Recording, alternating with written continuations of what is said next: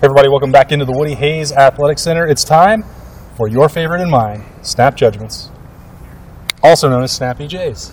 Snap it into ex- Why doesn't Berm ever snap? He's the one who wanted to Yeah, call can it you snap? I'm not a real big fan of Snappy J's. Do you know how to snap? Wait, wait, wait, wait. I'm Oh, over he it. can't snap. Do you know how to snap? That was okay. Okay, That's okay. Bill Landis, Berm. I'm Austin Ward. Tuesday night in the Woody. The practices have shifted. Class has started. That's very important to these scholar athletes. And the defensive backs, including all of the safeties and most of the cornerbacks, met with us to provide some updates on the Buckeyes as the season opener draws another day closer. Where should we begin? Uh, Bill. Man, um, I'm pretty impressed with Perry Eliano. Um, he's a guy who I think maybe the thing you hear about him first is how good of a recruiter he is. I think he's a really sharp football mind. And talking with Lathan Ransom, he said maybe the biggest thing he's picked up this offseason is just a deeper kind of more fully formed understanding of of the defense of football in general. And he went out of his way like four different times to thank Perry, Perry Eliano for that. And then Perry was talking about how much he prides himself on his teaching ability. And, and I just came away really impressed with with him and, and it made me feel even stronger that we're about to see, I think, something pretty special from this safety group because you, you talk to those guys, we know their skill sets. There's a lot of talented dudes back there, but when you talk to them and get a feel for the frame of mind that they're in, and then you talk to Perry and, and get a feel for how he's teaching those guys and bringing them along, you know, so in a safety-driven defense seems like it's pretty important. Uh, there, we've we've spent the entire offseason talking about Jim Knowles and what the the impact that he can have on this defense. Safety driven defense. But it is important to understand that he we also replaced here in Columbus in the last nine months both coaches in the secondary. Yep. And for a program that sort of built its defense on the secondary, that is a huge shift. And it is not one that is made lightly when you're talking about replacing Kerry Coombs, who obviously was a, a legend at Ohio State, um, and Matt Barnes, who was Ryan Day's like first hire when he became a full-time head coach. So you know that that was a difficult decision in the last year for Ryan Day, and I think it's as Bill's talking about, like pretty clear he had a home run with Perry Eliano and Tim Walton. The both those guys have a very easy way of connecting to people and making sure that people are are hearing them and that they're hearing them as people. Like the, the, the, these kids are not talking about coaches that they just have only had for a few months. Like they really do connect with them, and you can see that. And I, again, I think that shows that there is something really positive building in the secondary. the way that they talk ball, not just the coaches who can always present it at a high level if they want to, uh, or can dumb it down if they need to for someone like me, but all the players are also communicating at a way that I think I'll talk specifically about Josh Proctor because he's one of the guys that I've known the longest. His ability to articulate the scheme, his role in it, understand why he needs to play it that way, and, and just for one year with Jim Knowles and, and Perry Eliano back there is notable to me. It's impressive.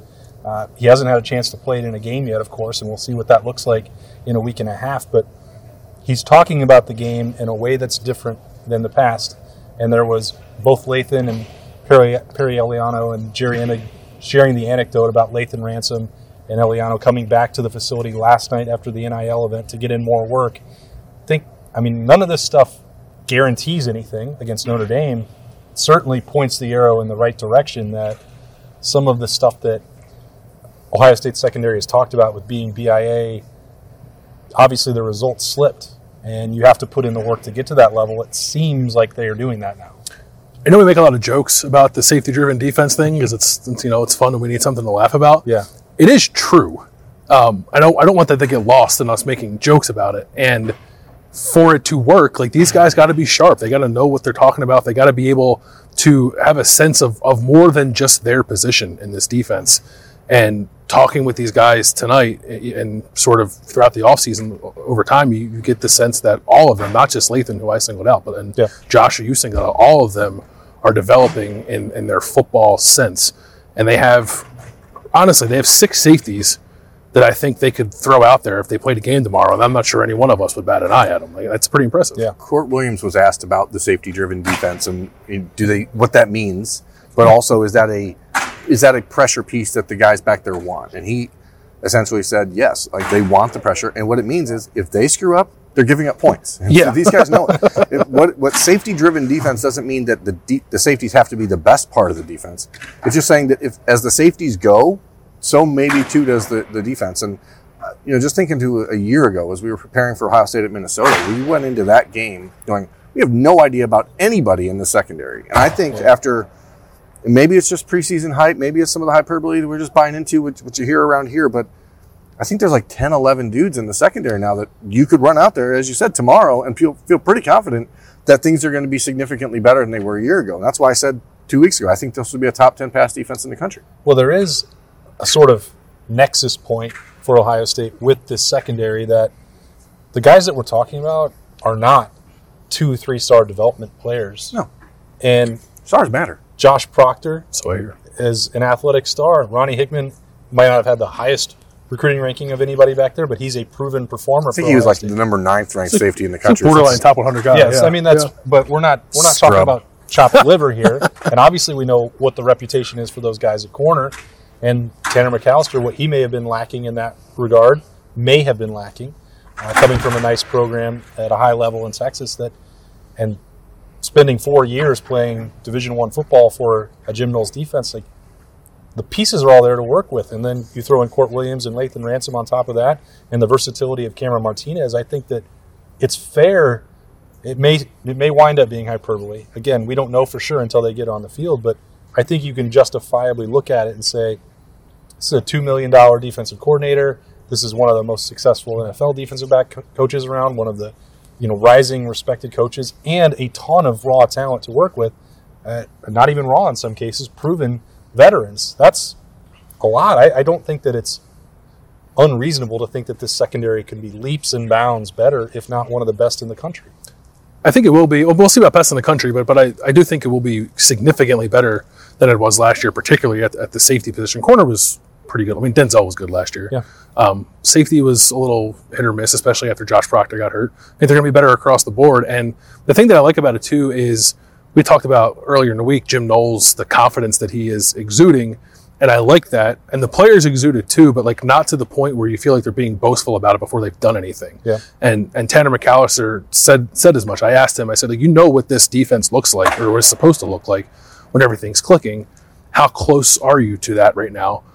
And he said, like, they feel like they're close, but he said it doesn't matter what they feel like. All that matters is what, what it looks like when the ball gets put down against against Notre Dame. So I don't I don't think that they've taken what seems to be a very successful camp for them to this point and and turned it into oh we've we've fixed everything we've arrived. I think they still have that edge to prove to people that they're better than they were last year. And secondaries, I mean, whether we want to say it or not, like rely almost entirely on the defensive line and how, how they Yeah, get for sure. quarterback. So you can be a much improved secondary and still not see some of the results that maybe people would expect to see if the quarterback is having all day to throw the football. So Mm-hmm. all these things have to go hand in hand. But I think what's interesting is Jim Knowles on Monday said that he thought that they were now at 75% of the defense installed. So when we talked to him 10 days ago and he said 25%. So there's 10 days left until the season opener against Notre Dame.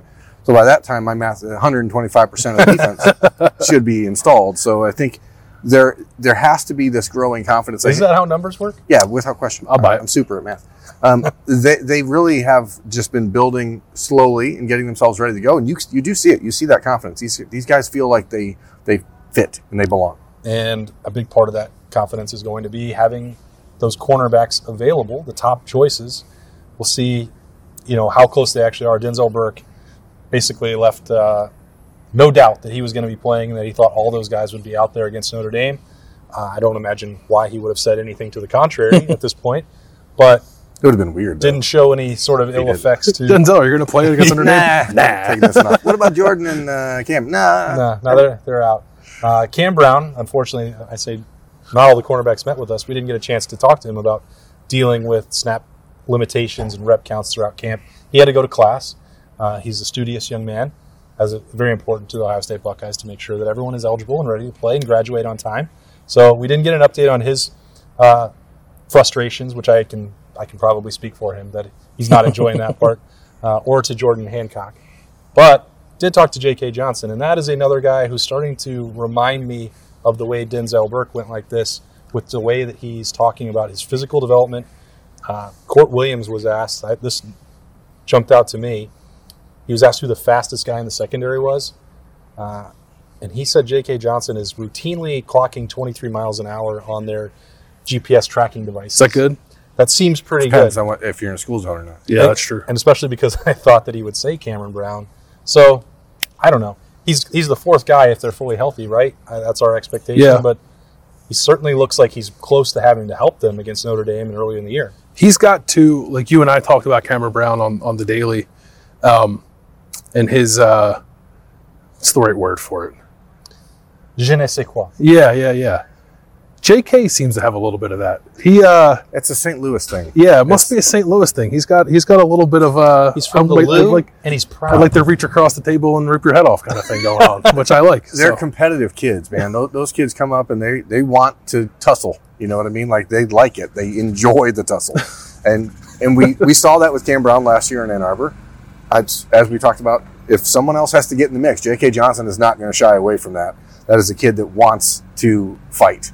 Um, and I think you need kids like that. It's, you know, we talked about that with on the daily. You you and I did a we do a lot of talking on the daily. wow, he- we talk on the daily, but uh, you know, it was a situation. I don't. I have no idea. But the point Hey. is, I said like I think you Buddy. could see more um, personal foul type penalties out of this defense, and that's what I was. I think you said referencing. you wanted to. I do want to. okay. Not like I'd rather have that than like you not know like, key an, like an encroachment or, or, a, or a pass interference. yeah, you earn know? it, earn it. If you're going to get 15, you better Better earn it. better earn that 15. Okay. Um, you know what? el- We saw Kamryn Babb was out running after practice and wearing a hefty brace, but like moving pretty good for Yeah, a kid that's like uh, you know, he wasn't like gimpy, so that's you He know was out there. positive Yep. out there. Um, overall, I just really like this secondary. I just like I like the whole vibe. Hmm. They're whole. They're confident, but they're not cocky. They're they know they have something to prove, but they also aren't going to sit back here and let people tell them that they sucked. I think it's a good combination. BIA is definitely a vibe. I like to there. We Perry was talking a little bit about this. If you look at some of the skill sets of these guys, Kourt is a little bit of an outlier because he's the bigger guy who's more of a linebacker hybrid. But the rest of the room, I think, could conceivably play any of the three safety positions.